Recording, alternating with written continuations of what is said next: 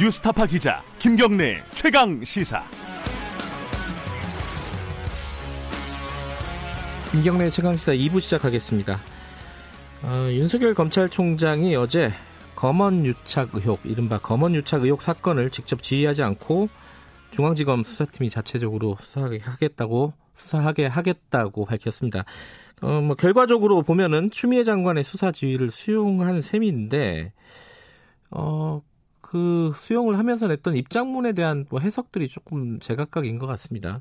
그리고 그 과정에서 법무부의 어떤 알림, 어, 공개가 되지 않은 알림이 밖에 어, 유출이 되면서 어, 이게 여러 가지 말들이 나오고 있습니다. 관련된 얘기를 오늘은 양쪽 얘기를 들어보죠. 먼저 미래통합당부터 연결해 보겠습니다. 법사위에 계시죠? 유상범 의원 연결돼 있습니다. 안녕하세요. 예, 반갑습니다. 유상범입니다. 어, 이 얘기 뭐 좀 여쭤보고 한마디는 듣고 가야 될 것 같습니다. 그 박원순 서울시장이 사망한 채로 발견이 됐습니다. 네네. 굉장히 충격적인 사건인데 네. 정치권 역시 이 부분에 대해서 신경을 쓰실 수밖에 없을 것 같아요. 어떻게 생각하십니까? 일단 뭐 어떤 그 미투 사건이 발생되면서 네. 어, 그것에 대해서 어떤 책임을 지는 차원에서 아마 네.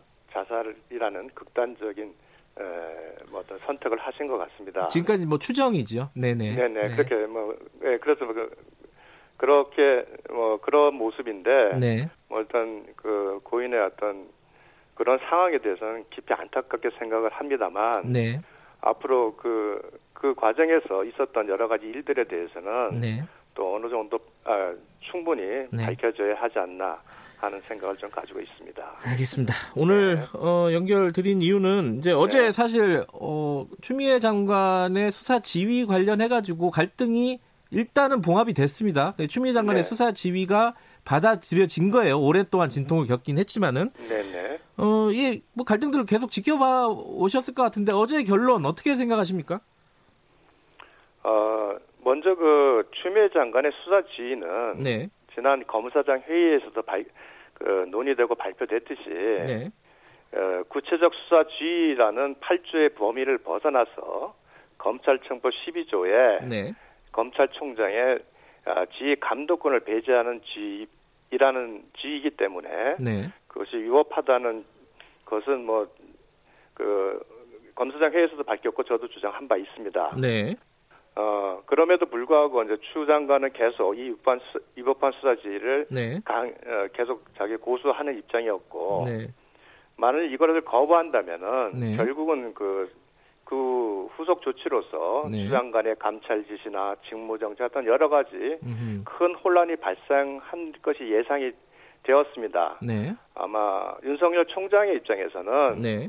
그로 인한 어떤 검찰과 국가적 혼란 이런 것을 방지하기 위해서 대승적 음. 차원에서 네. 이걸 수용하지 않았나 이렇게 생각이 됩니다. 그러니까 애초에는 뭐 권한쟁의 심판이라든가 뭐 이런 부분들도 얘기가 나왔었는데 뭐 그런 것들을 진행하지 않은 이유는 지금 말씀하신 대로 대승적인 차원이다 이렇게 해석을 하신다는 거죠.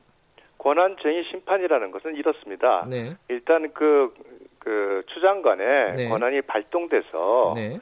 그것이 시행이 됐다는 전제하에 음. 그 시행된 것이 적법한의 여부를 다투는 것입니다. 네. 그러니까 그것을 받지 않는다면 네. 권한쟁의 심판까지 가지 않는 거죠. 네. 그러니까 그래서 수용했기 때문에 네. 향후에 권한쟁의 심판을 청구할지 여부는 네. 아마 다시 뭐 검토될 수 있지 않나 음. 이렇게 생각을 하고 있습니다. 아직 여지가 남아 있다고 보시는 거네요. 예, 그렇습니다. 야당에서는 지금 추미애 장관을 직권 남용 혐의로 고발하겠다는 입장을 얘기하셨어요. 이거 진행하는 겁니까? 직권남용 혐의로 어제 고발장을 제출했습니다. 아, 제출, 제출하셨나요, 벌써? 예, 예, 음. 그렇습니다. 이게 직권남용이 아니라 합법적인 권리 행사라고 법무부는 얘기를 하고 있잖아요. 예, 법무 뭐 법무부는 그렇게 주장을 합니다만 예. 기 저희가 제가 조금 전에 말씀드렸듯이 네. 검사장 회의에서 추미애 장관이 임명한 네. 모두 검사장들입니다. 예. 그런 분들이 곧 있을 예. 인사 인사로 인한 불이익이 예상되는 상황에서도 불구하고 네. 추미애 장관이 어, 수사지휘는 위법하다고 이렇게 어, 어떤 논의를 모았습니다. 네. 그거는 어떤 그 정무적 판단을 배제하고 법률가적 판단에서 네. 그렇게 논의를 한 것으로 보이고요. 예. 저 또한 법률가적 시각에서 보면 네. 추장 간의 그 수사지는 네. 8조가 갖고 있는 예. 해석 그 해석의 한계를 분명히 벗어난 유법한 주의라는 것이 저의 입장입니다. 예. 그래서 그 유법한 주의고 그것이 12조의 검찰총장의 권한을 네. 배제하였기 때문에 네. 이건 유법하다 이런, 말씀을 드리겠습니다. 지금 그 법사위 소집하고요 야당에서는 어. 법사위 소집하고 윤석열 총장을 출석을 요구하겠다 이렇게 밝히시지 않았습니까, 그죠? 네 그렇습니다. 지금 여당에서는 뭐 그럴 필요 있겠냐라는 입장인 것 같은데 이게 네. 그러면은 성사가 어려운 거 아니겠습니까, 그죠? 저희 그 통합당의 김도욱 간사께서 네, 백혜령 간사랑 민주당의 네, 윤호중 법사위원장한테 뭐 그 법사위 개최를 요구했습니다만 네. 방금 말씀하신 사유를 들어서 네, 거절을 했습니다. 예, 어, 그러나 뭐 법사위라는 것은 원래 제적 4분의 1의 요청이 있으면 개원을 해야 되는데도 불구하고 음. 거절한 것은 분명히 문제가 있다고 있다는 점을 지적하고 싶고요. 네, 뭐 과거에 또 그 사개 특유에서 검찰총장이 출석한 바도 있습니다. 네, 그리고 지난주에 법사위가 열렸을 때 네, 민주당만이 모여서 법무장관에게 많은 변명의 기를 주셨죠. 네. 그때 속기록을 보면 김진애 의원도 그렇고 윤호중 그 법사위원장도 검찰총장의 출석이 좀 이상하다 그러면서 사실상 네. 출석에 동의하는 듯한 음, 그 발언도 있습니다. 음흠. 그래서 이건 당연히 민주당에서 음. 이렇게 논란이 되고 있는 사안에 대해서 네, 법사위원 아니 법무부 장관의 네. 일방 변, 주장과 변명만을 계속 들어서 언론에 보도됐는데 예, 이제는 음, 그 사건에 대한 게 아니라 수사 지휘의 적정성 문제니까 예. 당연히 윤석열 총장도 불러서 네, 저희가 다 같이 설명을 듣고 국민들에게 그 실체에 대해서 알려줄 의무가 있다 이렇게 생각을 합니다. 네. 어제 그 대검에서 입장을 내고 법무부에서 입장을 내고 이렇게 좀 복잡한 상황 이 와중에 네. 어, 열린민주당 최강욱 대표가 SNS에 법무부의 알림이라는 어, 글을 올렸습니다. 네. 이걸 가지고 지금 미래통합당에서는 제2의 국정농단이다. 최순실의 그림자가 어른, 어른거린다. 이렇게 얘기하셨어요. 이게 어떤 의미로 말씀하신 거예요? 법무부 장관의 네. 입장문이라는 것은 네. 공식적인 행위입니다. 예. 공식적인 행위를 하기 위해서 여러 가지 이제 가안이 만들어지고 하는데 네. 그 가안이 전혀 그 공조직에서 벗어난 네. 다른 사람들에게 네. 그 특정 사람들에게 네. 전파 어, 그 전파가 돼서 네. 그것이 사전에 공유되고 있다는 것은 음흠. 분명히 어 국정 최준실 그에게 네.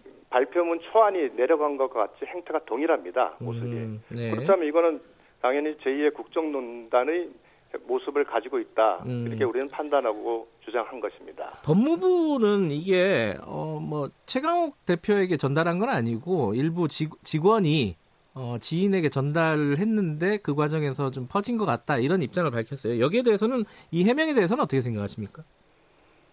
일부 지인이라는 분들이 보니까 조국 백서를 만들었던 분들이고 뭐 최민희 전 의원입니다. 최민희 전 의원이 직접 받은 걸로 확인이 그 되신 뭐, 건가요? 예가 아닙니다. 그거는 아. 제가 확인, 그건 언론의 보도를 보고 나왔는데 음. 최민희 전 의원 등에 이렇게 뭐 다 글이 올랐다고 하더라고요. 언론 보도를 보니까. 네. 그러면은 그것은 결국은 특정한 정치권의 세력과 어떤 음. 내부의 의사 결정이 네. 의사 결정의 내용이 전달됐다는 것은 그 자체로 네. 국정에 관해서 서로 간에 논의가 있었다고 당연히 의심을 받을 수밖에 없습니다. 음.